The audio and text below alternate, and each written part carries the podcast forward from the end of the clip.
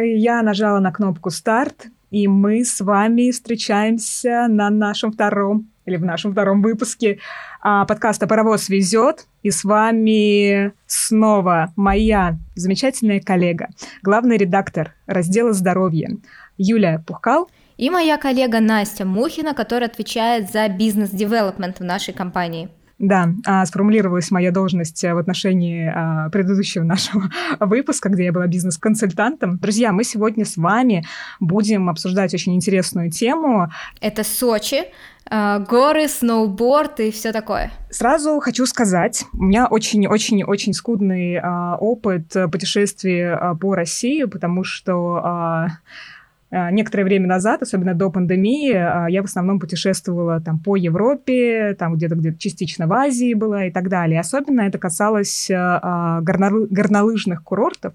Я катаюсь на, горнолыж... на горных лыжах, на горнолыжных лыжах, на горных лыжах. Была там, не знаю, во Франции, в Италии, в Австрии мы катались много достаточно, вот, но в Сочи я не была никогда, и поэтому сегодня для меня особенно будет интересно пообщаться по поводу того, что, чем мы можем заняться непосредственно в Сочи, потому что, как Юля, а у Юли, собственно, обратный опыт, Юля была там несколько раз, вот, и, а, собственно, поэтому тема сегодняшнего выпуска звучит э, именно так, мы а, уделяем внимание непосредственно Сочи, и, а, как говорит Юля, там, оказывается, есть что поделать, и есть э, достаточно разнообразные виды и типы отдыха. Правильно, да, я понимаю? Да, а, мне очень сильно нравится Сочи за то, что в любое время года там можно заниматься огромным количеством видов спорта, потому что погода там прекрасная, даже зимой там очень тепло, ну, где-то 10 градусов в январе, э,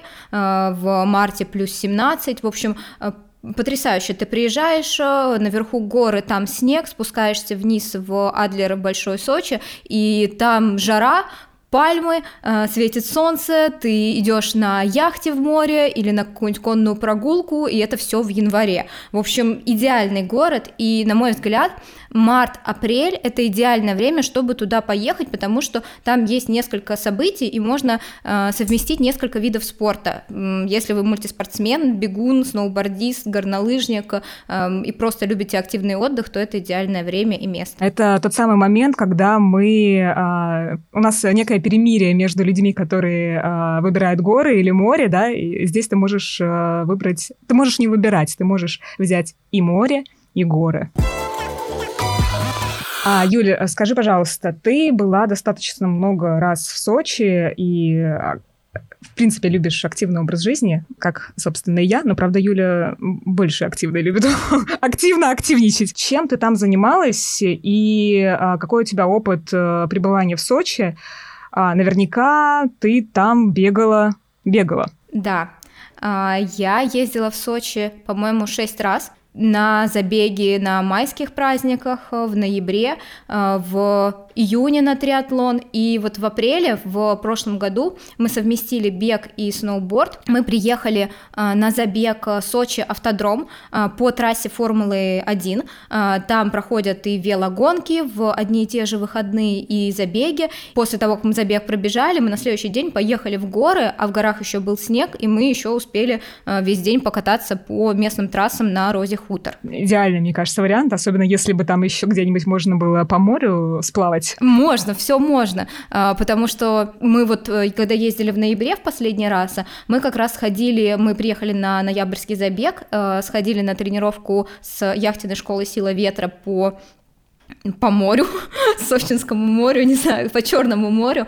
Плюс еще сходили на конную прогулку и съездили на Розу Хутор, только не кататься, а в трекинг, потому что в это время там еще снега не было. Какой набор у нас образовался а, в отношении активности в Сочи? Ну, давайте, наверное, начнем с бега, да, и давайте снова еще раз начнем мое любимое. А, в прошлом выпуске мы а, на Байкал добирались э, какое-то огромное количество лет, а сейчас, э, получается, ну, здесь все вроде бы просто. Мы летим до Сочи. Да, очень много прямых э, рейсов, они не очень дорогие. Раньше в Сочи нужно было лететь около двух с половиной часов, сейчас чуть побольше 4-5 часов, то есть полет стал более долгий, но все также возможно, билеты купить очень легко, можно э, купить вот буквально на текущие выходные и уже в эту субботу полететь э, на пару дней отдохнуть в тепле. А, да, ты сказала, что а, есть а, забег а, на автодроме, который ты, собственно, а, пробегала, правильно? Да, в Сочи, точнее в Адлере, на территории, где построены олимпийские объекты для Олимпиады. Есть э, автодром, э, ну то есть трасса Формулы-1, на которой реально проводилась Формула-1 несколько лет, и сейчас этот автодром э, используют для велогонок и для забегов. И 7 апреля, каждый год это начало апреля, но дата чуть сдвигается в зависимости от выходных, и в этом году это будет 7 число. 7 и 8 апреля пройдут велогонки и дуатлон, а 9 апреля – забеги. А, там устраивается большой такой фестиваль, а, когда в пятницу есть э, велогонки, в субботу забег. И вот в прошлом году, когда мы ездили, там проходил чемпионат России по марафону, а, на котором выступали и элитные бегуны, и любители могли туда отобраться. И на следующий день были забеги для всех участников на 5 километров, там, правда, 5,5, потому что эм, все зависит от длины трассы, да, она чуть-чуть э, длиннее, э, и, соответственно, на 10 э, километров, и, по-моему, еще полумарафон 21 километр. Я, на самом деле, там посмотрела предварительно, естественно, э, про эти забеги и этого, я не знаю, организатора, получается. Поделись, пожалуйста, э, любопытно, что, получается, ты бежишь не по городу, ты бежишь именно по, э, как по трассе,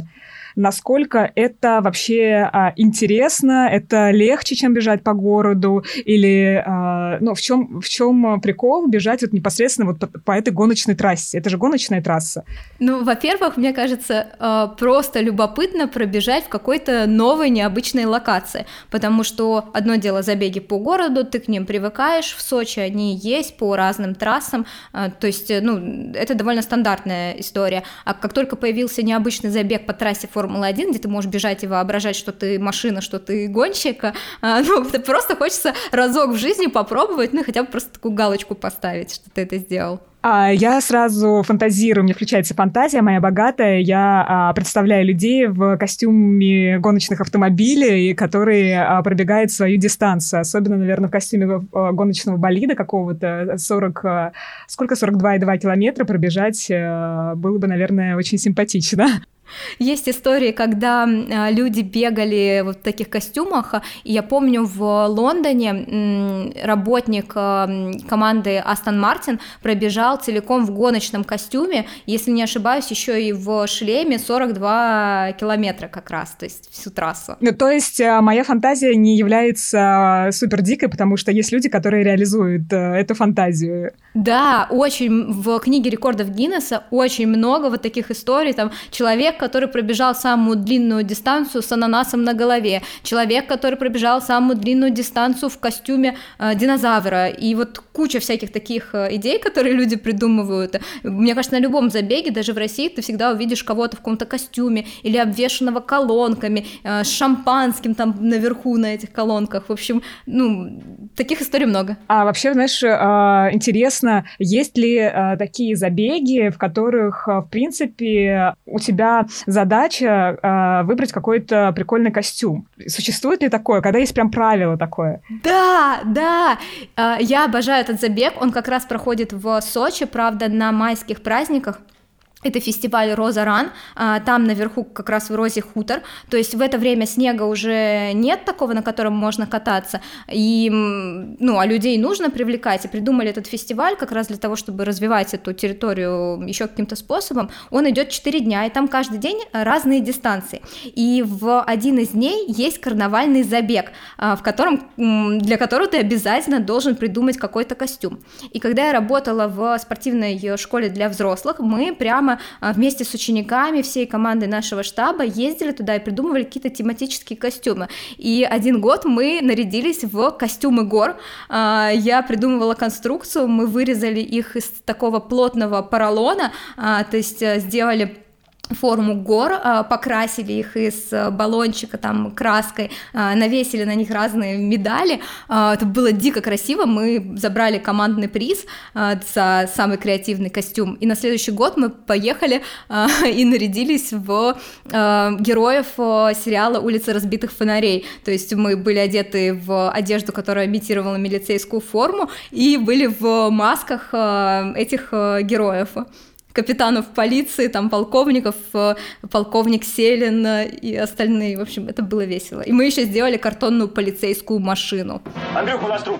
Возможно, криминал. Погоним. О, вы как бы основательно подготовились. А много ли там вообще людей, которые так основательно готовятся, выбирают костюмы, а, готовят какие-то вот эти макеты? Все. Ну, то есть не обязательно с макетами, но очень много людей, которые заморачиваются и придумывают какие-то интересные костюмы.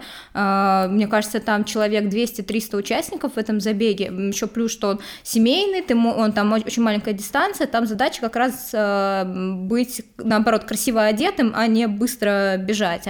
И там есть разные номинации, то есть а, шанс получить приз за свой костюм очень высокий. А, ну то есть вот мы нашли вечеринку в Сочи беговую, совместили как раз и фан, э, удовольствие, веселье и непосредственно как бы спорт. А ты помнишь, э, когда проходит э, Розаран? Он проходит в начале мая. Фестиваль пройдет с 29 апреля по 2 мая. Из бега это Сочи автодром, от которого а, мы чуть-чуть отошли ввиду того, что у нас появились а, наряды и такое веселье на фестивале Розран. Но Сочи автодром, я так понимаю, что все-таки а, он больше для людей, которые занимаются бегом. То есть это условно я, я чуть-чуть бегаю, ну совсем чуть-чуть, и сразу мне прикольно вот эта вот история с фестивалем, с вот этим с фаном, фаном, когда ты бежишь, тебе как бы еще прикольно. Но Сочи автодром, я так понимаю, что а, ты уже а, здесь для любителей, вот таких для начинающих, а, наверное, не совсем, да, будет интересно. Все-таки это для тех, кто прям более активно бегает от 10 и выше. Ну да, я тут соглашусь, потому что бежать по довольно плоской трассе, на которой нет никаких болельщиков, кроме той зоны, где ты пробегаешь мимо трибун, довольно скучновато. И это дистанция, которая хорошо подходит для личников, как раз потому, что она плоская, там есть горочки, но они небольшие, это просто такие подъемы, потому что трасса Формулы-1 редко бывает абсолютно плоской. Но ты там вообще не упарываешься, то есть э, она действительно плоская. И обычно жарит солнце, э, довольно тяжело бежать, и ну, в общем, это история скорее про личника, чем про вот это удовольствие, когда ты бежишь в новом городе, красивые улицы, тебя на каждом углу болеют, поддерживают, местные тебе что-то кричат там, Динамо бежит, давай, давай. То есть э, у этого, у городского забега есть э, более интересный праздничный вайб, и на автодроме его, к сожалению, нет. Там очень классно, что ты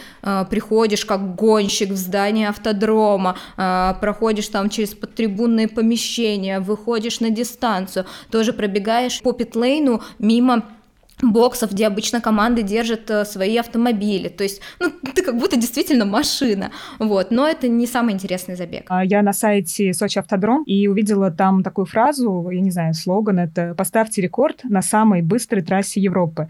А, собственно, как будто бы это вот подразумевает, что ты туда какой-то, по крайней мере, свой личный рекорд а, приезжаешь достигнуть, и у тебя вот это вот ощущение, что ты, ну, не профессионал, но ты а, спортсмен, я называю глубокий спортсмен, а, который хочет а, результата, который хочет не, то, не просто получить удовольствие, а который хочет результата и вот почувствовать а, а себя самым быстрым на самой быстрой трассе Европы.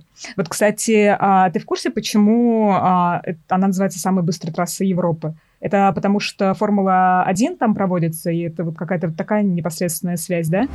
Сочинская трасса на бумаге действительно выглядит как очень быстрая, она максимально плоская, там буквально в паре мест есть полметра перепада на 200 метров дистанции, это настолько незначительно, что, в общем-то, вы даже не заметите это. Это Вячеслав Пастухов, бегун-любитель и автор sports.ru. Плюс очень важно, что все повороты сглажены и широкие, и нет разворотов во время бега, кроме одного вот самого последнего, когда уже на финишную прямую выбегаешь.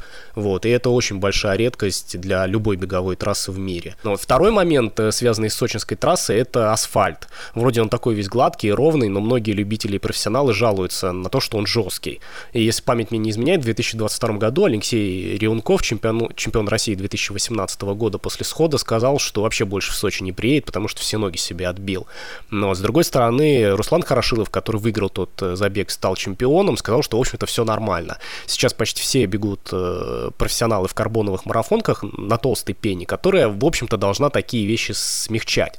С другой стороны, марафон это все-таки марафон, это очень длинная дистанция. Ну, вот. И поскольку сочинская трасса строилась под гонки Формулы-1, там свои особенности и требования по асфальту. Это непривычное дорожное покрытие, где используется асфальтобетон, э, смесь битума, гравия и песка. Для формульных гонок асфальт делается в три слоя, а самый верхний контактный это такой полимерно модифицированный битум.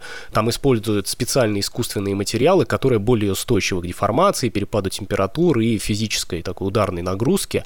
Благодаря этому вот само покрытие трассы получается более долговечное, выдерживает э, эти ударные нагрузки, деформацию при высоких температурах и скоростях машин. Ну, вот, именно по этой причине ногами он будет восприниматься как более жесткий, чем обычный уличный асфальт. Ну, естественно, на марафоне там как бы все это еще накладывается именно тем, что бегун очень долго бежит. Ну, вот, ну по моим ощущениям, сочинская трасса это вот больше история там про 5-10 километров, максимум полумарафон. А для марафона там уже нужны пейсмейкеры, нужна большая компания, вот, но опять же, там, если поставить пейсмейкеров и большую компанию, то, в общем-то, на любой трассе можно бежать быстро. Тот же берлинский марафон, вот на нем там мировые рекорды ставятся, а трасса там, ну, она не идеальная, то есть не, не супер какая-то там без поворотов. Я вижу, что а, там есть организатор, или как это правильно, высшая лига. Высшая лига — это... То есть есть Сочи автодром, это организатор или организатор все-таки высшая лига? Кто есть кто? Расшифруй, пожалуйста.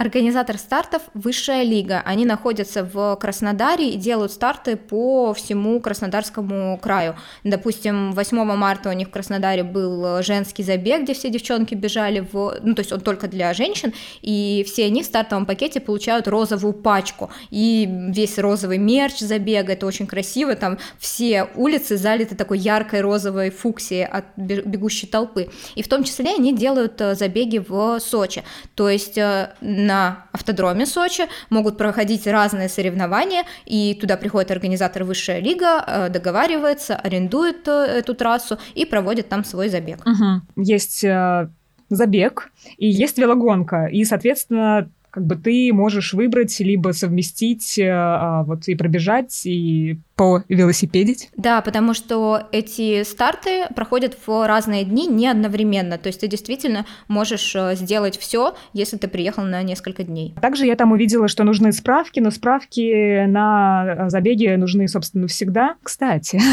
а вот Сочи автодром, понятно, здесь у нас бегут люди, которые точно понимают, что нужна справка. А вот на фестивале Роза Ран а нужна ли справка, когда ты хочешь в костюме снеговика пробежать? Такой, пожалуйста, моя справка снеговика, что я не растаю здесь по дороге, добегу до финиша. А, скорее всего, да, нужно. А, предлагаю уточнить этот вопрос у организаторов. Да, мы, собственно, спросим, потому что ну, Справка снеговику точно нужна, мало ли не добежит еще. Для участия в наших трейловых забегах Rosa Peak, Rosa Green Trail и Rosa Red Trail необходима медицинская справка с указанием дистанции, которую проходит участник. Для участия в забегах Rosa Quest и а, Роза Карнавал справка не нужна. Будем рады видеть всех на старте. Получается, значит, мы можем внизу сейчас побегать, а, мы можем а, пробежать на велосипеде, и на этом же велосипеде мы можем а, доехать резко в гору и добраться до Роза Хутор, э, до Красной Поляны, что там еще есть, Газпром.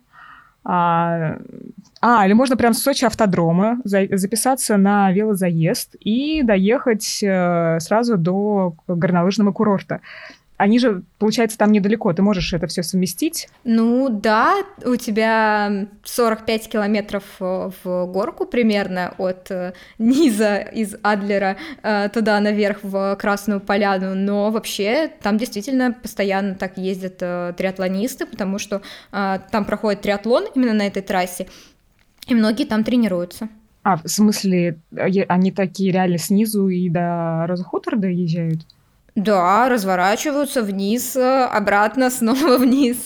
Либо там есть еще старая дорога параллельно идет, такое красивое, немножко опасное ущелье. То есть, да, действительно, снизу поднимаются горку. Я-то снова думаю, что я пошутила. Оказывается, что нет, боже, триатлонисты что же вы за люди такие замечательные? Это же снизу доверху на велосипеде добраться. Слушай, ну да, не только триатлонисты, но и велосипедисты тоже. В самом Сочи не так удобно кататься, а, потому что развязки, город э, в каких-то местах там довольно узко, но оттуда можно уехать как туда наверх в горы как раз, так и в Абхазию. Есть, например, специальные велокемпы, а, есть известные модники, такие ребята, Абхаз Бенд они называются, и они устраивают очень красивые кемпы в Абхазии. Дело в том, что туда очень легко э, поехать, э, тебе не нужна никакая виза, да, только обычный российский паспорт. Граница расположена очень близко к всем этим олимпийским объектам а, на территории, сейчас называется федеральная территория Сириуса,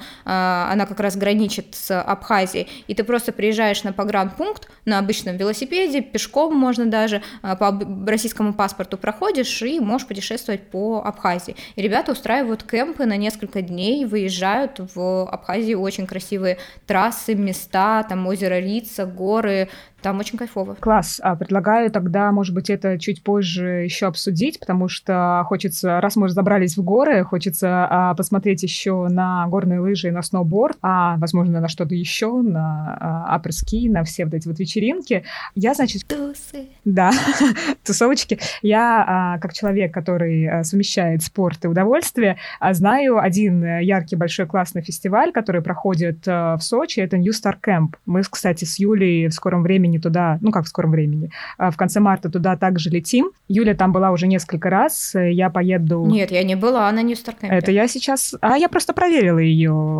насколько она помнит. Не перепутала ли она еще с кем-то другим? У, у меня есть история про Camp, про то, как я там не была.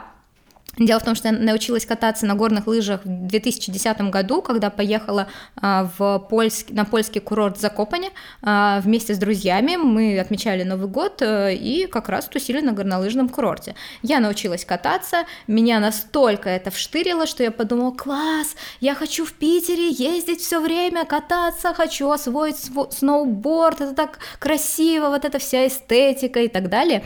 И когда я приехала в Питер, я сразу же начала искать, какие есть есть горнолыжные курорты вокруг города, где они находятся, как туда доехать и все такое.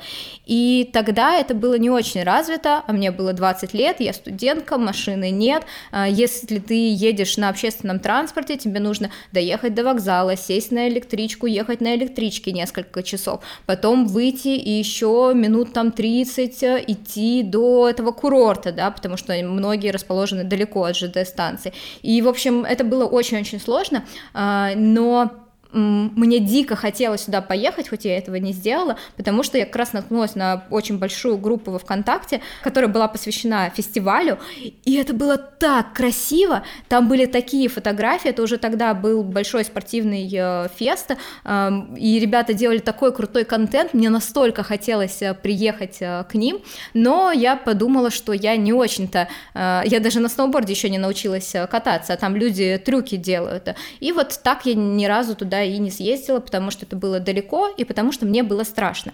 Но мне очень нравится, что сейчас эм, этот фестиваль в, везде продвигает идею, что ты можешь туда поехать, даже если ты вообще не умеешь кататься, э, потому что это в том числе и музыкальный фестиваль, и ты можешь приехать только ради атмосферы, ради этого вайба, э, и даже прямо там на месте научиться. Да, на самом деле, а, я, мне очень понравилось э, у них то, что написано у них на сайте, когда я знакомилась, собственно, с предложением, с тем, что это вообще такое, потому что а, у меня опыт, как я говорила, а, мы с моим очень близким другом раньше много путешествовали, ну, в основном в Европе, на горнолыжных курортах различных, и для меня это всегда поездка вот э, либо компании, либо вот мы вдвоем, втроем, а, ты приехал, ты сам себе забронировал, а, забронировал отель, ты понимаешь, там, взял в аренду автомобиль, доехал до подъемничка, там, покатался, ну, то есть у тебя нет никакой программы, ну, на фестивале, на New Star Camp, получается, полностью есть доступ к программе, там различные зоны с активностями, а, специальные какие-то трассы от спонсоров, от партнеров, и что очень много внимания уделяется, собственно, а, в том числе любителям и людям, которые никогда не катались. И, собственно, мне что понравилось очень на сайте – а, такая фраза а, у них, а, сейчас я буду прям зачитывать, очень понравилось. Но единственным и неизменным всегда оставались несколько вещей, которые можно назвать одним словом – единение. Единение близких по духу, единение увлеченных одной страстью, единение тех, кто скучал по атмосфере, которую нельзя передать словами, а можно только почувствовать. Вот. И а, мне понравилось, мне, потому что показалось, что это вот как раз-таки вот э, про вот эту тусовку, про сообщество а, в большей степени, нежели про а, какие-то личные результаты, которые ты, безусловно, а, будешь там достигать, потому что, условно, если ты из какой-то олимпийской трассы там на, на Розе Хоттер ну, съедешь, и для тебя более там классно, качественно, понятно, что ты э, там результат добьешься, но это все равно больше про э, вот это вот единение людей э, со схожим каким-то внутренним, не знаю, вайбом, вот когда ты сливаешься в какую-то одну так, как преподаватель йоги сейчас э, чуть-чуть э, скажу, а, вот эту некую энергетическую массу. Я думаю, что все люди э, слышали про прекрасные горы Роза Хутор. На сегодняшний день это самый большой курорт э, с самым мобильным количеством трасс. Это директор фестиваля Игорь Игнатьев. И что происходит в конце сезона? В конце сезона мы делаем огромный фестиваль, который сочетает в себе спорт, музыку, апрески, тусовки, концерты, новые имена, э, новые имена не только с точки зрения спорта, но и с точки зрения музыки. И поэтому вот это вот такой редкий симбиоз, когда ты приезжаешь в место, где люди реально объединены общей идеей, э, в место, э, где царит такое единение – там действительно супер классно. Поэтому, если вы еще не знаете, то мы советуем вам ознакомиться с подробностями о фестивале на нашем сайте. Соревновательная программа очень обширная. На этот год у нас э, уже зафиксирована программа, и она делится на более профессиональные контесты и контесты для любителей. Э, вообще, в целом, мы который год строим огромный сноуборд-парк, который располагается на отметке 1600 над уровнем моря. Строительство э, начинается примерно за два месяца до начала фестиваля, потому что это большие, реально дикие объемы снега. И э, мы стараемся делать фигуры под разный уровень катания. То есть, если ты только приехал на фестиваль впервые, и твой уровень катания там ну, далек от идеала, то все равно и среди таких людей, среди таких участников мы проводим любительские соревнования, например, на highest ollie. Это, например, как ты подпрыгиваешь на сноуборде, там часто бывает какой-то такой небольшой барьерчик. А если ты уже профессиональный райдер, в этом году у нас вот в главном ивенте, который называется New Star Invitational, э, у нас есть призовой фонд от Винлайна в размере э, 1 миллиона – и там уже самые лучшие со всей страны, и девчонки, и парни, и на лыжах, и на сноуборде рубятся реально не на шутку. То есть э, уровень их катания соответствует реально мировому, потому что они много времени проводят в тренировках, и все условия на сегодняшний день для этого есть. Поэтому в целом, если ты не умеешь кататься, то для тебя это просто классное зрелище. Если умеешь, пожалуйста, участвуй с нами э, в разных соревнованиях, контестах, будь они фановые или какие-то видеоконтесты. Э, я думаю, каждый найдет на фестивале для себя что-то подходящее. Вы знаете, мы проводили опрос э, среди гостей фестиваля. Мы на самом деле каждый год проводим разные опросы. И в одном из опросов были такие пункты, как что тебе больше всего нравится на фестивале, и мы там музыка, спорт, там, сноуборд-парк. И у нас была такая, как бы, один пункт, на который мы абсолютно не делали ставку. Назывался он «Вайб».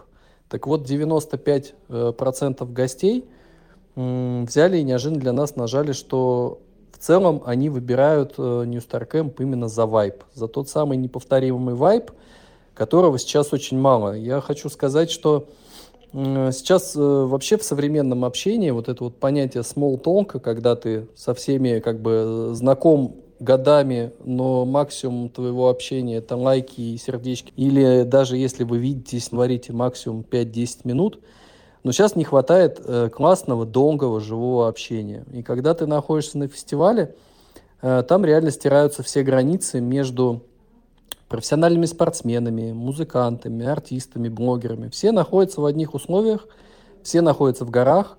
То есть часто бывают такие истории, когда кто-то прибегает, там, говорит, я сейчас с таким в кабинке ехал, так он абсолютно нормальный оказался, я вообще не ожидал.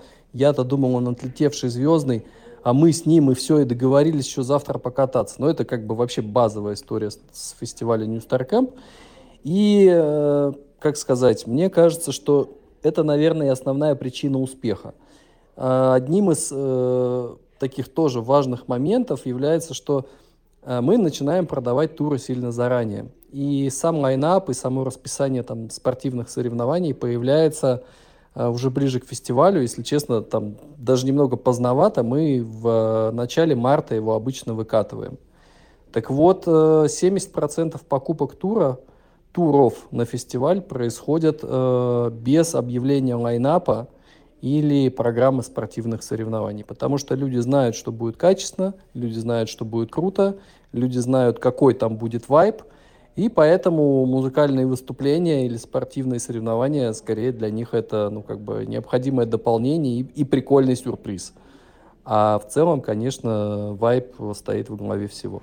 Звучит очень классно, а хочется уже туда поехать. Э, собственно, мы поделимся своими впечатлениями после того, как мы с Юлей туда съездим обязательно. И относительно новичков, то есть, э, получается, э, есть как будто бы разные трассы разного уровня, есть возможности научиться э, кататься непосредственно на курорте.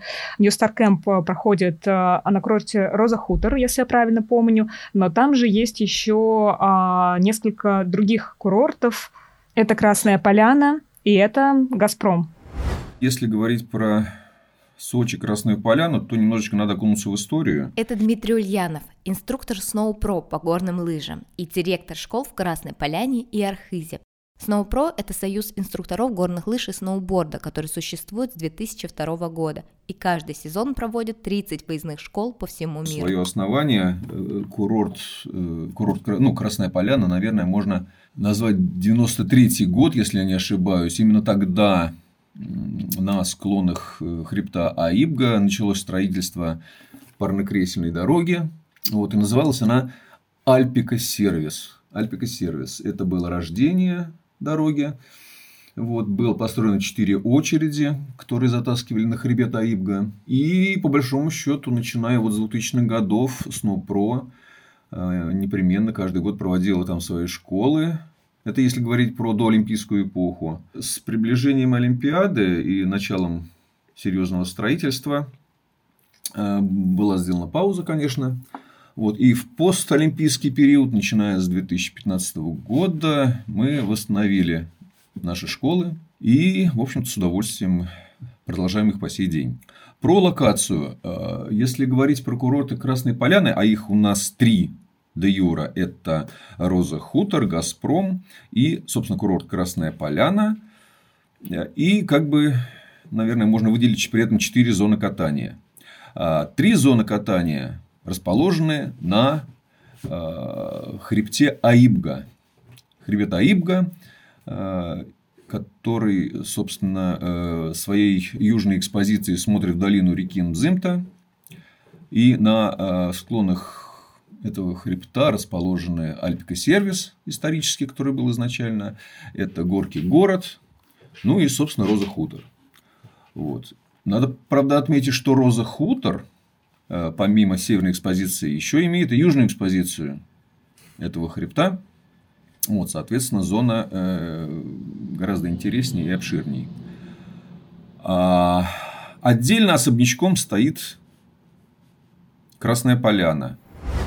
Хотелось бы узнать, в чем разница между этими курортами, как отличаются трассы, на какой можно ехать э, новичку, а на какой профессионалу, потому что я каталась только на Розе Хутор, я даже не знаю, на какой конкретно трассе какого цвета, у меня вообще никакого опыта нет, предлагаю спросить кого-то, кто разбирается. Да, да, это э, очень важный момент, потому что, э, допустим, я по своему опыту, э, я катаюсь, ну, максимум я на красных трассах, могла, с красных трасс могла съезжать, э, э, опять же, где-то там а, там, Доломитовых Альпах на Красной трассе а, у меня были огромные выпученные глаза, когда я на вершину поднялась, потому что мне было дико страшно оттуда спускаться, потому что ты видишь эти пики гор, и ну, у тебя такая некий страх тебя начинает сковывать. Э, давайте попробуем сравнить Розу Хутор с Красной Поляной Газпромом. Ну, сразу оговорюсь, что, наверное, это будет интересно начинающим лыжникам, сноубордистам, поскольку люди с э, достаточно значительным опытом, я думаю, имеют свое мнение, свое представление и для себя давно решили, что и что. Итак, Роза Хутор. Ну, по формальным признакам. Э, на Розе Хутор заявлено более 100 километров горнолыжных трасс. Это максимальная цифра по российским курортам, в то время как Красная Поляна и Газпром, ну, приблизительно там по 30 километров на каждом. То есть, соответственно, зона катания самая большая. Ну, а это, наверное, все-таки главное. По разнообразию трасс. Для начала возьмем э, исторически э, Альпику и Газпром. Альпика. Курорт. Зона катания на северной экспозиции хребта Аибга. Одна ветка подъемников. Э, и разнообразие трасс не то, чтобы сильно велико. Значит, наверху красный с элементами черный, внизу синяя. Не подходит, скорее всего, для начинающих потому как э, отсутствие зеленых трасс и э, ну, элементов перехода очень мало. При этом надо отдать должное Альпика. Альпика – это единственная зона катания в Красной Поляне, где можно спуститься непосредственно до долины реки Мзымта. Да, стоит отметить, что, конечно, в хорошие, в удачные снежные годы. А, поскольку на всех остальных курортах первая очередь, как вверх, так и вниз, проезжается исключительно на подъемниках. А, соответственно, вторая часть э, «Газпрома» – это Лаура. Лаура. Лаура стоит немножко особнячком. Она стоит на плато Психака. А, склоны там исключительно э, северной экспозиции. И основной минус в том, что максимальная так сказать, высота этого, этой зоны катания ну, порядка 1600 метров. Это мало. Это мало, учитывая, что э, в не самые, э, так сказать, холодные снежные годы там достаточно тепло, и катание не всегда может быть э, комфортным. Если говорить про горки город, ну, надо сразу внести разъяснение для тех, кто не знает об истории этого курорта. Это изначально эта дорога, канатная дорога называлась Горная карусель. Потом курорт переименовали в Горки город. А, потом произошел, собственно, третий ребрендинг, и курорт называется Красная Поляна. Название, конечно, а, смешало немножко карты в, так сказать, в понимании того, что же такое Красная Поляна, потому что Красная Поляна – это и регион в целом, Красная Поляна – это и название поселка, а теперь еще Красная Поляна – это и название отдельно взятого курорта. Но придется к этому привыкнуть. Значит, э, если говорить про э, Красную Поляну, курорт, э, с одной стороны, с достаточно разнообразным рельефом, а с другой стороны, достаточно ограниченное количество трасс для обучения делает его не самым, наверное, приятным для начинающих. Вот. Но курорт интересен, наверное, фрирайдерам, вот, при этом надо всегда помнить о том, что лавиноопасность там достаточно высокая, поскольку ну, э, рельеф разнообразный, и надо э, ухо востро держать. Если говорить про розу хутор, то роза хутор, по большому счету, включает в себя все перечисленные так сказать, преимущества, а склоны северной и южной экспозиции, огромное количество как зеленых трасс для начинающих, так и серьезных э, для продвинутых райдеров. Э, кому какой курорт больше подойдет? Ну, наверное, такими грубыми мазками. Газпром, Лаура. Скорее всего, это идеальный будет для совсем начинающих, для любителей тихого, спокойного катания, для семейного отдыха, для любителей вельвета – Э, достаточно такой спокойный, пафосный, наверное, отчасти регион. А, Газпром Альпика – это, наверное, место для интровертов, для тех, кто не любит очередей, но при этом достаточно хорошо владеет своим снарядом, поскольку э, трасс там простеньких э, фактически нет. А, Горки город, она же Красная Поляна, Наверное, неплохо будет там чувствовать себя продвинутый фрирайдер. Вот, поскольку внетрассовые спуски там интересные и многообразные. Э, начинающим, наверное, там будет не сильно комфортно. Ну и Роза Хутор. Еще раз, почему мы выбираем Роза Хутор? Да потому что э, там любой найдет, на наш взгляд, себе э, трассы и развлечения по, так сказать, своим интересам. Все там есть. Ну и при этом Роза, наверное, самый молодежный а, самый бурлящий такой курорт. Там больше всего проводится кемпов, э, соревнований, школ. Вот, наверное, как-то так.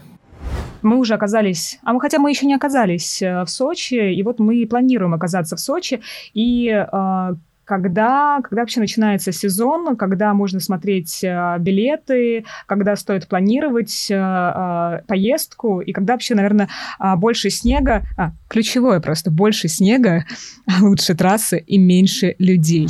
Сезон в Красной Поляне обычно начинается в конце декабря, и поэтому в ноябре подъемники часто находятся на профилактике, готовятся к работе в зимний горнолыжный сезон. Поэтому я скитурю э, со своими группами в соседнем горном районе, это Нагорье Лаганаки, где действительно, да, у нас бывают э, походы такие на лыжах около 6 часов для того, чтобы покататься по первому снегу в альпийской зоне на склонах северной экспозиции, в том числе и ледниках. Официально сезон открывается в Красной Поляне в конце декабря. Обычно в это время уже открыто более половины трасс. В основном это трассы в альпийской зоне и трассы с искусственным оснежением.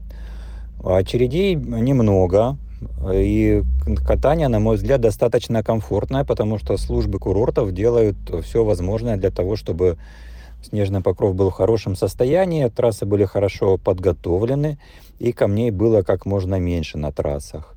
Ну а внетрассовое катание в это время обычно происходит на в альпийской зоне на склонах северной экспозиции. Лучше всего приезжать кататься в Красную Поляну после окончания новогодних праздников.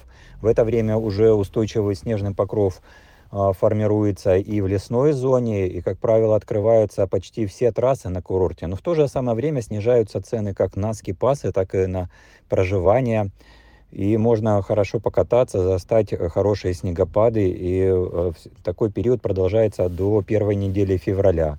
Поэтому вот это время я считаю наиболее удачным для катания в Красной Поляне. Сейчас сезон обычно заканчивается на, в апреле, э, но для внетрассового катания оптимально это до 8 марта. Обычно вот хорошие холодные снегопады заключительные проходят в районе 8 марта, и дальше уже э, преимущественно можно хорошо покататься по трассам, попрыгать в парке, начинаются фестивали, то есть хорошо провести время в горах. Но застать э, хороший снег – пухляк а, в Красной Поляне после мартовских праздников уже очень проблематично, как правило. Есть э, куча сообщений, когда в конце декабря открываются курорты, и очереди на подъемнике стоят по 30 минут. Это выглядит просто дико, когда смотришь на такие картинки, думаешь, э, нет, я туда не поеду. А, вот, меня тоже это всегда останавливало очень сильно, потому что, а, ну, я думаю, что это многих вообще останавливает, потому что у меня такого опыта вообще не было, сколько вот мы ездили, когда, ну, в назову смешным словом таким, за границу, а на горнолыжные курорты, вообще в жизни не стояла в очереди на подъемниках. То есть вся инфраструктура, вся логистика настолько отлично продумана, а все трассы отлично продуманы, что у тебя, ну, как бы ты просто езд, ты а, ездишь, получаешь удовольствие, а, заезжаешь в какие-то кафешечки, там чаечек выпил, а, поехал дальше, вот, и это настолько удобно, и когда ты видишь фотографии с таким огромным скоплением людей, даже если если у тебя был открыт э, сайт с покупкой билетов, ты такой крестик, кажется, подождем еще чуть-чуть. Вот насколько, да, любопытно, насколько это правдивая история, а действительно ли а, нужно будет ждать у подъемников такое большое количество времени, либо все-таки это зависит от локации, потому что, насколько а, мне говорили знакомые, а, это зависит очень сильно от того, где ты проживаешь.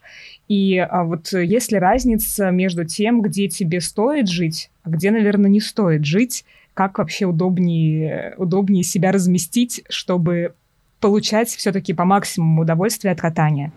Проживание возможно непосредственно на курортах, так зона ски-ин-ски-аут, так называемая, то есть зона, где не надо связываться с дополнительным трансфером. А, и проживание возможно, скажем, в отдалении с перемещением на курорт каждый день на каком-то транспорте. Э, ну, если говорить про самое бюджетное размещение, это, вероятно, будет, э, собственно, поселок Красная Поляна и Эстосадок. Вот. Если говорить про а, удобство, то, безусловно, это тот же самый Эстосадок, который является основанием у курорта Красная Поляна. Также у Красной Поляны есть на а, втором уровне на высоте 962 э, зона проживания, что делает достаточно это удобным и комфортным. Если говорить про «Газпром», то э, у «Газпрома» тоже в долине реки Лаура именно который, собственно, и названа эта зона катания. Есть Гранд-отель, он шикарный, хороший, но при этом полностью отсутствует бюджетное размещение. А, так что это тоже вопрос на любителя. А, Альпика. У Альпики, скажем так, нет своего проживания, поэтому нет своих отелей, находящихся у основания, поэтому это всегда а, какой-то дополнительный трансфер. Ну и Роза Хутор. Да, Роза Хутор э, имеет размещение и отели как э, в долине реки Мзымта внизу, так и на верху первой очереди Олимпия, э, в так называемой горы Олимпийской деревне. Там достаточно большое количество отелей, причем разного уровня. Это, это, это большой плюс. Есть ли у Розы минусы? Ну, конечно, есть. Два основных минуса. Первое. Это самый дорогой курорт. Но, с другой стороны, мы прекрасно понимаем, что э, хорошее не может быть дешевым. Это с одной стороны. И, как следствие, поскольку он самый лучший, на наш взгляд, э, это и самый густонаселенный курорт. Вот. Э, самый большой трафик, с одной стороны, но при этом и самая большая зона катания. Ну, с этим, наверное, надо смириться, выбирая тактику стратегию своего отдыха, наверное, надо учитывать, что, э, конечно, все стремятся и в Новый год, там, на 23 февраля отправиться на курорты. Если есть возможность, избегайте этих дат. Избегайте пиковых дат, и не будет вам очередей. Все достаточно просто. Ну, есть несколько факторов, э, которые, собственно, и формируют э, вот эту дату идеальную проведения. Один из факторов – это снежная кондиция. То есть, снежная кондиция, если ты э, все-таки побывал весной в горах, если ты знаешь, что трассы еще полны снега, э, условия для катания идеальные, но при этом как бы после катания ты реально можешь остаться в футболке, в майке и пойти загорать чиллаут или в многочисленные партнерские зоны, то, конечно, ты будешь стремиться приезжать в это время, потому что зимой, несмотря на обилие снега, несмотря на подготовку трасс э, гораздо серьезнее, когда там ни камушка, ни ничего, все в вельвете – Иногда все-таки хочется кататься по фану. По фану, когда ты катаешься для себя, когда ты катаешься в удовольствие. Со спортивной точки зрения, вот этот вот весенний так называемый слэш, э, растаявший снег, который на приземлениях больших трамплинов, он реально прощает ошибки. То есть, что такое прощает ошибки? Это когда ты весь сезон там тренируешь трюки, и под конец сезона ты можешь попробовать что-то новое – потому что как раз снег уже отпускает, становится приземление помягче, и тебе не так страшно ну, попробовать какие-то реально суперсложные элементы. Ну и вообще э, всегда идея проведения фестиваля была... Есть такое понятие, как бы конец сезона, когда многие горнолыжники уже ну, там, зачехлили свои лыжи, и многие сноубордисты зачехлили свои сноуборды, и именно на Розе Хутор, пока еще не закончился снег, в этот период цены на отели реально дешевле, чем в сезон. И поэтому мы стараемся э, подобрать ту самую золотую дату, вот ты, Юль, как катаешься? А, по трассам или ты все-таки фрирайдом занимаешься? Просто я катаюсь именно по трассам, а ты? Нет, я не настолько прошаренный сноубордист и горнолыжник, чтобы выходить за пределы трасс. А, было бы интересно, конечно, это попробовать, но пока я на это не решаюсь, мой уровень катания не позволяет это сделать. Но я знаю, что в Сочи фрирайдеры тоже есть, и очень интересно, насколько много там трасс, потому что когда я слышу про фрирайд, это как будто больше про Шерегеш и какие-то другие курорты. А, интересно, как это в Сочи. Склоны для фрирайда в Красной Поляне доступны прямо с подъемников. Это Владимир Храбовченко, лыжный гид, альпинист, инструктор по сноуборду и лавинной подготовке, проводящий школы скитура и фрирайда. И в Красной Поляне у него более чем 20-летний опыт работы. И они настолько качественные и уникальные, а, что здесь в свое время проводились этапы мирового чемпионата а, по фрирайду. Но нельзя сказать, что эти склоны только для профессионалов. Нет. Есть склоны, доступные и для людей, делающих свои первые повороты вне трасс, только начинающие пробовать фрирайд. А, поэтому Красная Поляна – это уникальное сочетание и рельефа, и снега, и замечательного леса, а, и склоны здесь найдутся для любого уровня подготовки. А еще интересно, есть ли какие-то лайфхаки для того, чтобы совместить э, все трассы, э, ну, не в один день, а в один отдых? Может быть, есть какой-то единый скипас на все три курорта? Или вообще какая-то идеальная комбинация, что на этот курорт нужно брать скипас определенного типа, или нужно их посещать в определенной последовательности? Сначала идешь на самый легкий курорт, э, на самый легкий подъемник, потом э, следующий по уровню и так далее, и так далее. На самом деле очень интересно, потому что когда мы были э, с моим другом в Италии. Мы катались в Доломитовых Альпах э, на курорте, а, по-моему, называется Доломиты Суперски. Там очень прикольно, потому что там есть вот в этой долине, в этой зоне, есть несколько курортов, а они связаны очень хорошо подъемниками, и то есть ты можешь, вот ты выезжаешь, и у тебя может быть прям вот вообще целое связанное путешествие. Это прям называется какая-то там карусель. Сларонда. Горная карусель Доломитовых Альп. Это круговой маршрут через несколько горных перевалов и массивов включая такие как Вальгардина, Альтабадио, Вальдифассе и Яраба. Это самый популярный в Доломитах кольцевой маршрут, по которому можно прокатиться в обе стороны. Он состоит из 500 километров горнолыжных трасс и почти 300 подъемников. По-моему, ты как раз можешь купить э, скипас а она вот как раз на, на эту карусель, чтобы у тебя были проходки везде. Это вообще супер круто, потому что, ну вот действительно, ты заходишь как будто бы на аттракцион, и ты все время катаешься, у тебя нет нигде препятствий, знаешь, то есть ты не съедешь с горы где-нибудь, а потом у тебя надо будет куда-нибудь на каком-нибудь автобусе 20 минут перейти до другого подъемника. То есть у тебя настолько все связано, ты просто занимаешься катанием и кайфованием. все. Вот, э, да, э, как будто бы назревает, да, здесь вопрос, э, есть ли такое а, на, на, получается, на Красной Поляне, есть ли связь между всеми этими курортами, которые существуют там? Ну, если говорить про единый скипас, он существует, он существует, но, на мой взгляд, он пока абсолютно неэффективен. Почему? Потому как э, в настоящее время не существует единой сети подъемников и трасс, которые бы позволяли в течение одного дня перемещаться между курортами, не используя транспорт наземный. А, ну, а следовательно, в течение одного дня там, побывать на нескольких курортах, а какой смысл? Если надо все равно спускаться вниз, садиться в автобус или такси, ну, это совершенно неинтересно. А, вполне возможно, что когда курорты будут связаны сетью подъемников, сетью общих трасс, э, эта проблема, собственно, уйдет в никуда, и единый скипас, конечно, будет хорош. Если вы планируете отдых свой заранее, то э, существует такая акция, как раннее бронирование. Она распространяется и на отели, на проживание, и, собственно, на скипасы. И по большому счету, если э, заранее планировать свой отдых, скажем, летом, осенью, то вполне себе можно прилично сэкономить. А, еще один лайфхак, как кататься без очередей. Мы живем в 21 веке, и на всех курортах есть веб-камеры. Посмотрев в приложении веб-камеры, можно определить, на каких подъемниках есть очереди, а на каких нет. Ну и кататься там, где их нет. Вот. Ну и, собственно, таким образом можно разгружать курорт и помогать даже ему. А вот знаете, сейчас у меня еще такой вопросик возник. А, вот э, горнолыжные курорты. Вот опять же я вспоминаю а, а, Доломитовые Альпы, и там на одном из курортов, мы как раз до него доезжали, были просто бомбические. Это вообще такое шикарное воспоминание термы, которое называется, по-моему, Куси Терме. Куси Терме, не знаю, как правильно это звучит.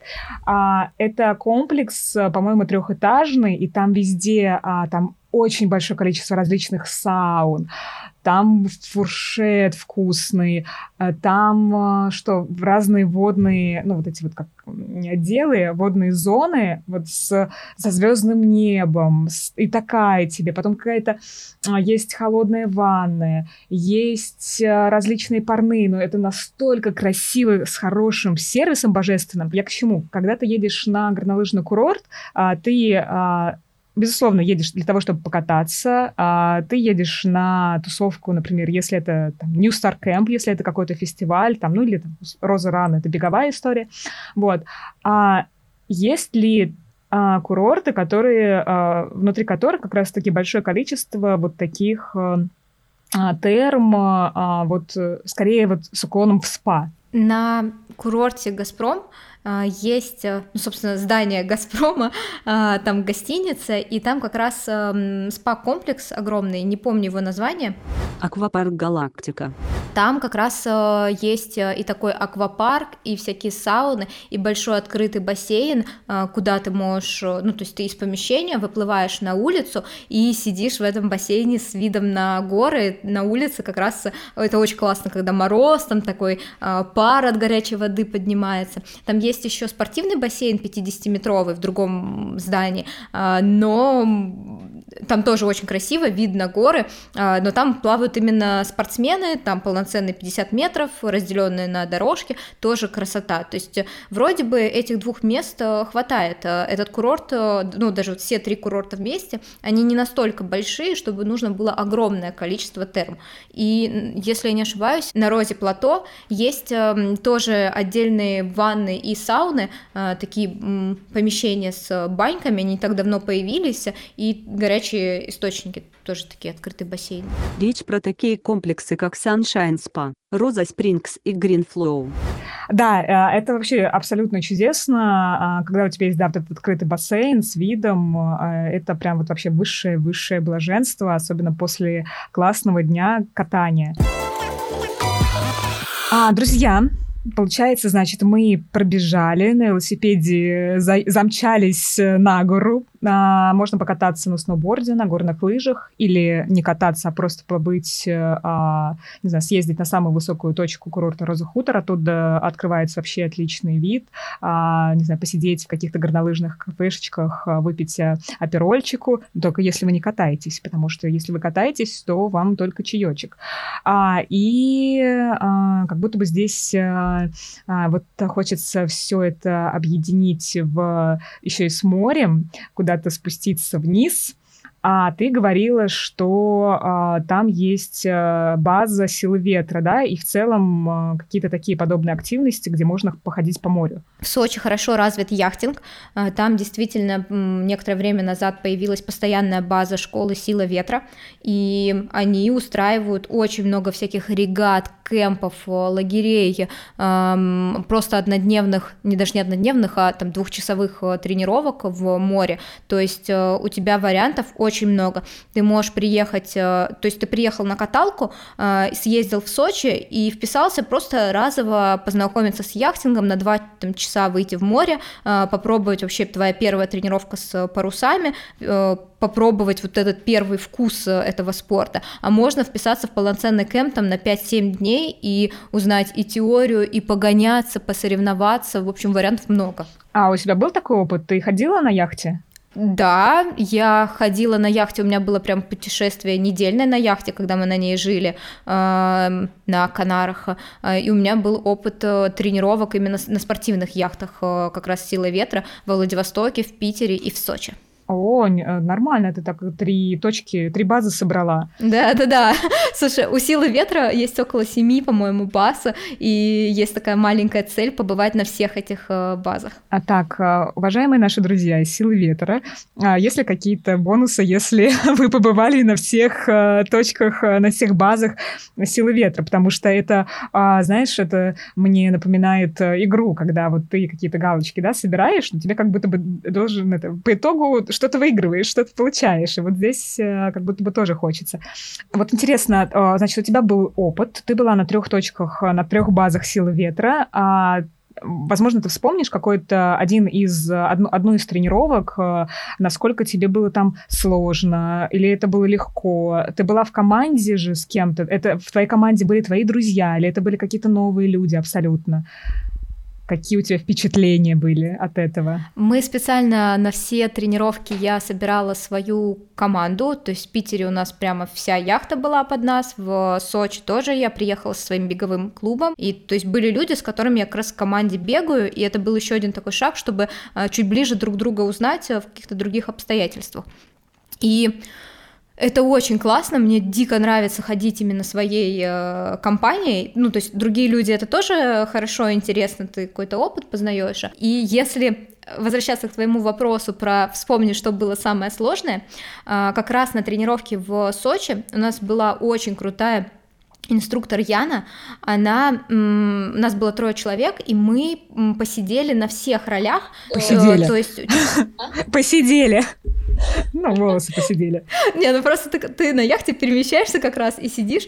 Ты, когда ты рулевой, ты сидишь и держишь э, руль, э, когда ты управляешь тоже э, веревками, когда ты стоишь на носу и управляешь парусом, а, генакером, если я не ошибаюсь. И кричишь всем вперед, стоишь на носу, и такая твоя роль лидера просто. Это, самая важная роль, да. В общем, Яна погоняла нас по всем позициям, и мы везде как раз э, попробовали. И когда я сидела на руле, да и в принципе все в команде, когда оказывались на руле, у всех были дико сосредоточенные лица, а, и это просто воплощение мема. А, знаешь, вот этот мем, картинка расчеты математические, потому что ты реально, ты сидишь, ты смотришь на там такие к парусу привязаны маленькие веревочки, которые, по которым можно отследить направление ветра. А, надеюсь, никто из инструкторов-то не услышит, э, что я не помню все правильные названия. Вот. И, в общем, тебе нужно высчитывать направление, как дует ветер, куда тебе нужно а, двигать э, руль. А, это очень-очень-очень сложно, вообще невероятно. Такой постоянный мыслительный процесс. Ну, в общем-то, как знаешь, я помню, что Оля Раскина, когда я ходила к ней на тренировку, ну, на фестивале, в рамках фестиваля по виндсерфингу, она называла виндсерфинг шахматами а, на, на воде. И, видимо, яхтинг а, это также шахматы на воде. Да, его так и называют. Да? А, да. ну вот, собственно, э, у меня был небольшой опыт, э, как, ну, получается, хождения на яхте, когда мы даже участвовали с ребятами. А это были, э, это, это, это были люди, которых я не знала. Мы познакомились непосредственно на вот на этих соревнованиях. Мы попали на одну яхту и мы участвовали в, ну, как получается, в гонках. И это довольно сложно, конечно, очень сложно, потому что а, наш, а, а вот как это называется, он не капитан, а главный инструктор, да, был довольно а, строг к парням, а, а ну, для девушек он какой-то более э, лайт режим выбирал, потому что а, как бы их, я помню, он такой, так, что стоим, что сидим, давай. Но это как- как-то было очень, э, ну, как бы даже у меня вызывало это стресс, потому что мне казалось, что какая-то это несправедливость, но а, я просто поняла, что это действительно сложно, то есть участвовать прям в соревнованиях, это очень сложно, это реально шахматы, а, потому что а, когда тебе нужно там резко повернуть, а, там, не знаю, отай, отойти от там яхты, которая там, не знаю, проплывает э, рядом с тобой, и тебе нужно сориентироваться за какую-то ниточку, куда там дернуть, что какой-то этот, этот флаг, не флаг, а вот этот парус распустить, запустить. В общем, там столько много всего, и это очень сложно. А ты, но я могу сказать, это очень интересно. А, то есть это, этот интерес, который у тебя возникает, э, когда ты идешь на яхте, он, а, а, как бы, как правильно сказать, нивелирует э, сложность, э, потому что ты действительно в таком процессе это а, максимально сосредоточен, потому что тебе нужно в нужный момент ее дернуть и не перепутать, потому что когда у тебя вот это не перепутать, у тебя включается прям тоже это врезка из фильма, может быть, вот этот красный-синий провод, потому что ты думаешь, что, что есть не ту, не ту эту не нитку, как они там называются, извините, я не помню, как они называются, дернешь. Канаты? А, ну нет, э, не помню. Ну, ничего страшного. Вы, вы, главное, знаете, что вам нужно будет там что-то дергать. Вот. И от этого будет зависеть то, куда вы будете, э, куда будет держать путь ваша яхта. По идее, это шкоты называется. Быть, может быть. Но мне тоже уже поставили двойку или минус двойку, или минус сотню, потому что я тоже, а, меня обучали, как это все называется, но, естественно, как бы ты один раз прокаталась и забыла об этом. А напомни, когда ты была, в каком месяце? Я была в Сочи на яхтах в ноябре, но, насколько я знаю, можно там ходить круглый год, в том числе в январе, феврале. В Сочи круглогодично можно заниматься парусным спортом и ходить на яхтах, потому что море-то не замерзает. Это Максим Пенигин, основатель школы «Сила ветра». И если в Москве или в Петербурге появляется лед на воде, то в Сочи вы можете все время ходить.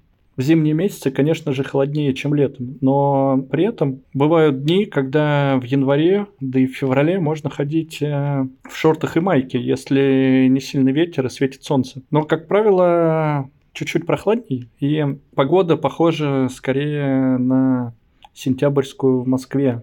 То есть надо одевать э, непромоканец или хотя бы штаны и куртку. Конечно, несколько раз в году бывают более холодные дни, но они не так, не так часто в Сочи случаются. Я, например, гонялся несколько раз, э, да и в Москве, и в Питере, и в Геленджике, в момент, когда идет снег.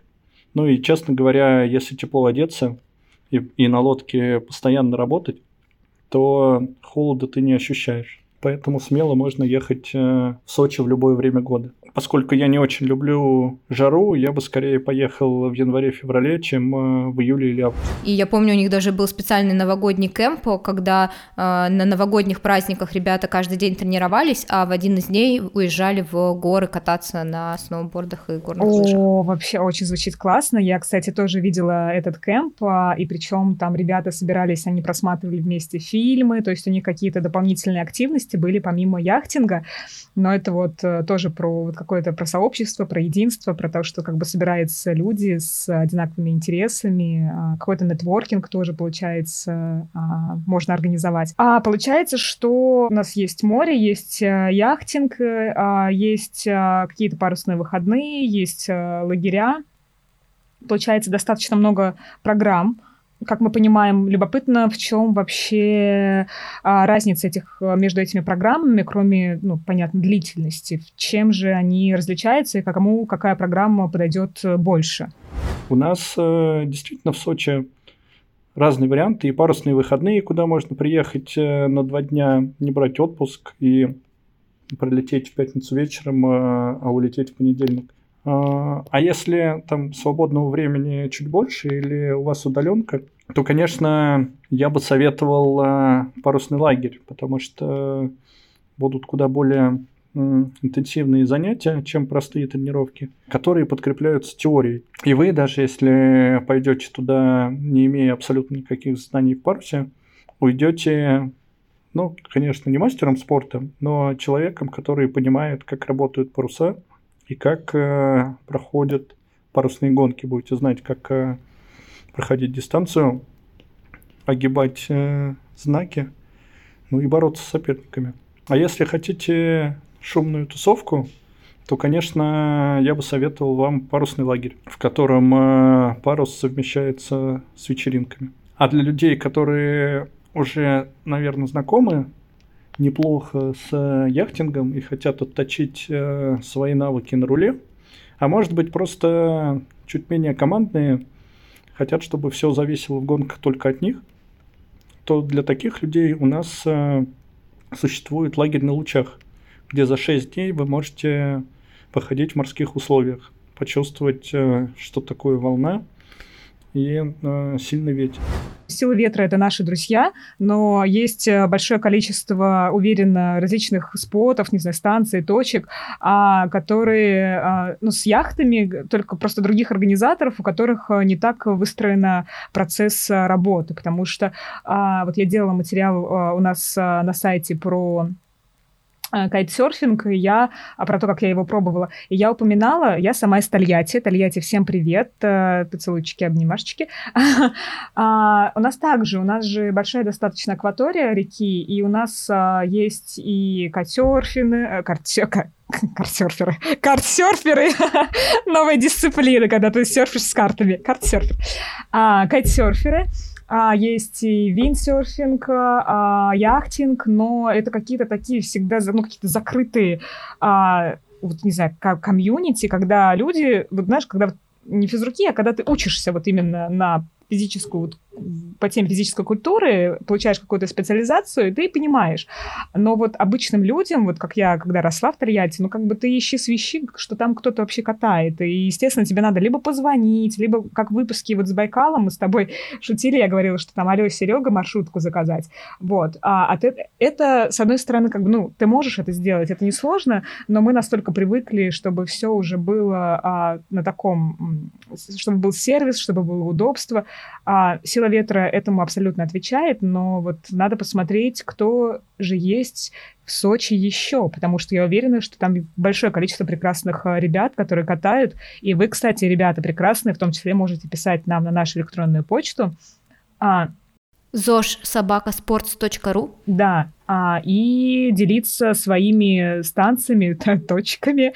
Если что, мы сможем о вас рассказать также, просто потому, чтобы а, ну, люди могли понимать, наши читатели, слушатели, слушатели, извините, а могли понимать, что они могут к вам тоже приехать и запланировать свое путешествие вместе с вами.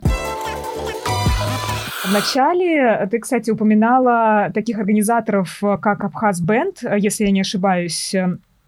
Это ребята, которые делают велотуры. А я, соответственно, зашла к ним на сайт, посмотрела, как это все устроено и доступны ли эти велотуры новичкам, потому что, опять же, с людьми, которые катаются, а, ну, естественно, это, им будет это интересно, там, опять же, свои результаты, наверное, какая-то инфраструктура для, для них э, подстроена, но вот всегда интересно, насколько новичок а, может э, существовать на таком велотуре.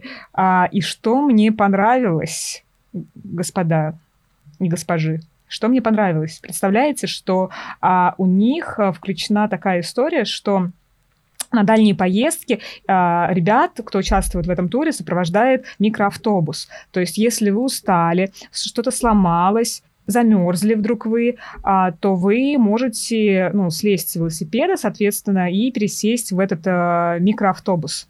Да, все очень, все хорошие кемпы действительно проводятся именно таким образом. Их много по всему миру, и от русских ребят-организаторов, и от спортсменов, и от ребят, которые любят гедонизм. А, но всегда хорошая организация — это как раз когда вы не просто группой едете сами по себе, а когда у вас есть машина сопровождения, которая прикрывает группу, отвечает за безопасность, как раз одна из задач это еще и э, чтобы можно было сесть в машину, э, починиться, достать запаску, достать лишние вещи, не тащить все на себе. Мне кажется, что это вообще супер классно звучит, с учетом того, что еще а, я также прочитала у ребят, что они как раз делят, а, а, делят разделяют людей по уровням подготовки, то есть не будет такого, что есть люди, которые прям подготовлены и катаются уже хорошо там на каком-то определенном уровне, они будут кататься все вместе, ну, видимо, по как бы в каком-то одном темпе или по какому-то определенному маршруту. Привет, меня зовут Настя, я занимаюсь триатлоном. Честно признаюсь, велоэтап всегда был моим самым нелюбимым.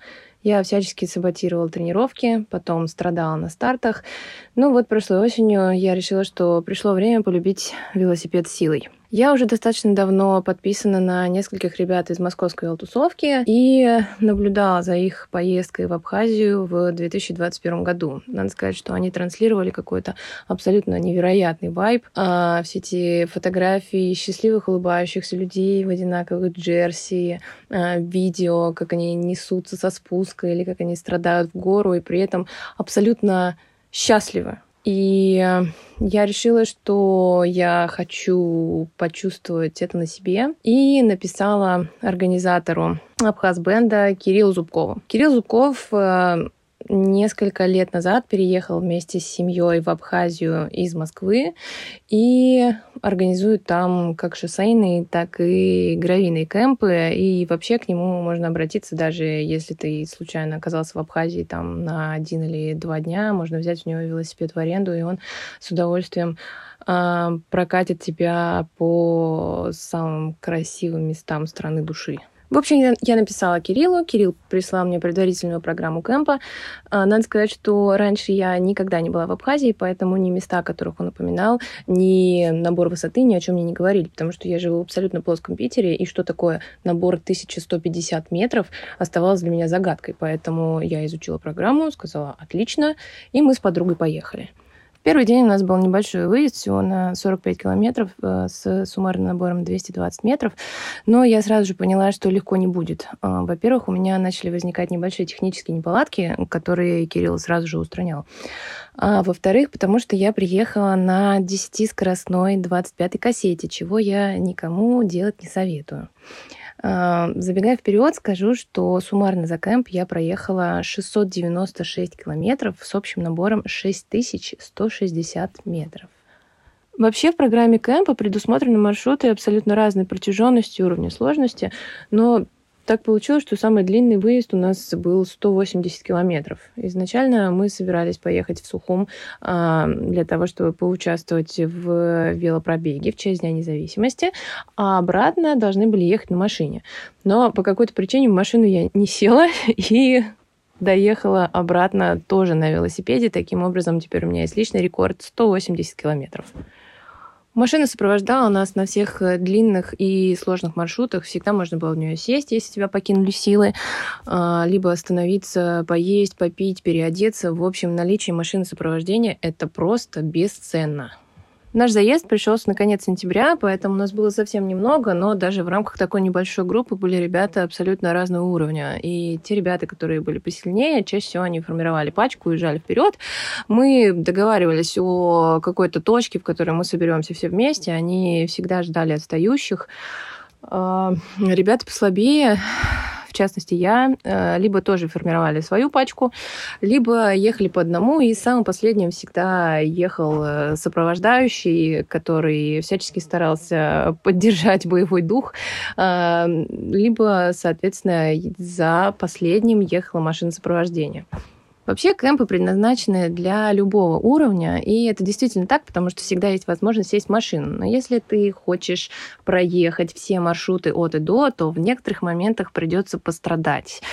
Например, при заезде на Рицу последние 5 километров таят в себе очень неприятный сюрприз в виде 7% градиента, и надо сказать, что я, будучи абсолютно непродвинутым райдером, а, ехала этот участок со скоростью 6 километров в час. То есть это скорость пешехода. И я испытала всю гамму страданий. И, конечно, для таких участков требуется уровень повыше. Но абсолютно все страдания на подъемах полностью компенсируются спусками невероятной красоты. И вообще достаточно сложно описать те эмоции, которые испытываешь, когда едешь в пачке в одинаковых джерси кстати, отдельно от джерси. У ребят можно заказать э, джерси, кепку, худи или велотрусы с фирменной символикой. И все водители, когда видят э, абхазский флаг на спине, они приветствуют и максимально аккуратно объезжают. И надо сказать, что на трассах в Абхазии я чувствовала себя гораздо более безопасно, чем на велодорожке в Питере. До конца не понимаю, как это произошло, но из ярой ненавистницы велосипеда я превратилась в человека, который буквально считает дни до наступления мая, потому что ребята анонсировали совмещенные кемпы по западным и восточным маршрутам. Я планирую покупку нового велосипеда, и мне уже не терпится взять этот еще не купленный велосипед и а, снова проехать а, уже известные маршруты, но как-то более осознанно, а не в том шоковом состоянии человека с плоскоча, который впервые столкнулся с горой горами. В основном качество дорожного покрытия очень хорошее. Конечно, встречаются некоторые сомнительные участки, которые ребята любовно называют еврогравием, но их количество ничтожно мало, составляет 5, может быть, 7% от общей протяженности маршрутов, и их, безусловно, можно простить Абхазии за вкуснейшие хачапури и божественные эклеры со сгущенкой за 50 рублей. Восточные же маршруты будут для меня абсолютно новыми, но я уже посмотрела фотографии, и, конечно же, мне не терпится проехать их самой. Вообще хочу сказать, что Абхазия — это страна с богатейшей историей, и там сохранились памятники как эпохи эллинизма и Византийской империи, так и, например, ресторан Гагриб, в котором обедал Николай II, и дача Сталина, и огромное количество а, заброшенных советских построек, которые сейчас постепенно поглощает природа. Несмотря на то, что я достаточно опытный путешественник и очень много где была, Абхазия просто украла мое сердце. И, конечно, в этом огромная заслуга Абхазбенда, потому что ребята знакомятся с страной так, что у тебя просто не остается шансов не влюбиться в страну и велосипед. Я где-то слышала в тему велогонок и велотуров, что существует такая а, велогонка, которая называется «Три горы». Слышала ли ты что-то о ней и знаешь ли ты вообще что-то о ней, потому что звучит очень масштабно. Да, это гонка, которая тоже проходит на территории вот всех этих курортов на Роза Хутор, э, Красной Поляне и, и рядом. А, она проходит в те же дни, что и фестиваль Роза Ран 29-30 апреля и 1 мая. И там можно принять участие как во всех трех гонках, так и в любой из них. И в чем суть? Там, ну, это реально горы, да, то есть раз это горнолыжные курорты там находятся, а, там каждый день тебе нужно подниматься на разную гору. В первый день у тебя гонка на 14 километров, э, специальная закрытая дорога, которая ведет э, к лыжно-биатлонному комплексу Лаура, там такой горный серпантин. А, на следующий день у тебя подъем к второй станции канатной дороги Красная Поляна 5 километров, и там тоже набор высоты 400 метров. И в последний день самая длинная гонка на 73 километра до трамплинного комплекса комплекса «Русские горки». Получилось довольно активно. А мы с вами все-таки добрались до сноуборда и до горных лыж, потому что в нашем первом выпуске мы, собственно, говорили о том, что мы туда доедем. Мы забрались в горы, спустились с горы, пропрыли, про, пропрыли, проплыли по морю. И... Прошли, на яхте ходят. Но, естественно, горнолыжные курорты э, и там доски не заканчиваются на Сочи, э, они имеют продолжение, э, и, кажется, Дальше можно посмотреть а, на Зимний Кавказ. В целом и перейти на другие курорты Архыз, Чигет, Домбай. В общем, в следующем выпуске мы отправимся в Приэльбрусье, в Кабардино-Балкарию и Карачаево-Черкесию. А, поговорим про Ставропольский край, Кавказские минеральные воды, про сноуборд, горные лыжи, про бег, альпинизм, скалолазание и все, что можно делать в этом регионе. Классно. А, кажется, в течение года мы с вами будем наслаждаться вообще абсолютно разнообразными активностями и исследуем всю территорию России. А что, друзья, тогда напомню вам, заводите блоги на sports.ru, пишите о своих впечатлениях от путешествий. Возможно, вы были уже в Сочи, возможно, вы точно можете либо что-то покритиковать, либо рассказать о плюсах а, тех курортов, которые а, есть в Сочи, и тех активностей, которые можно ими там, собственно, позаниматься. А, мы, напомню, будем с огромным, огромным удовольствием читать ваши истории. Мы также будем ждать ваших оценок нашего подкаста. А, обязательно оставляйте их на тех платформах, где нас слушаете, и подписывайтесь, чтобы вовремя получать уведомления о новых выпусках. Спасибо и пока-пока. Да, друзья, всем любви. До новых встреч.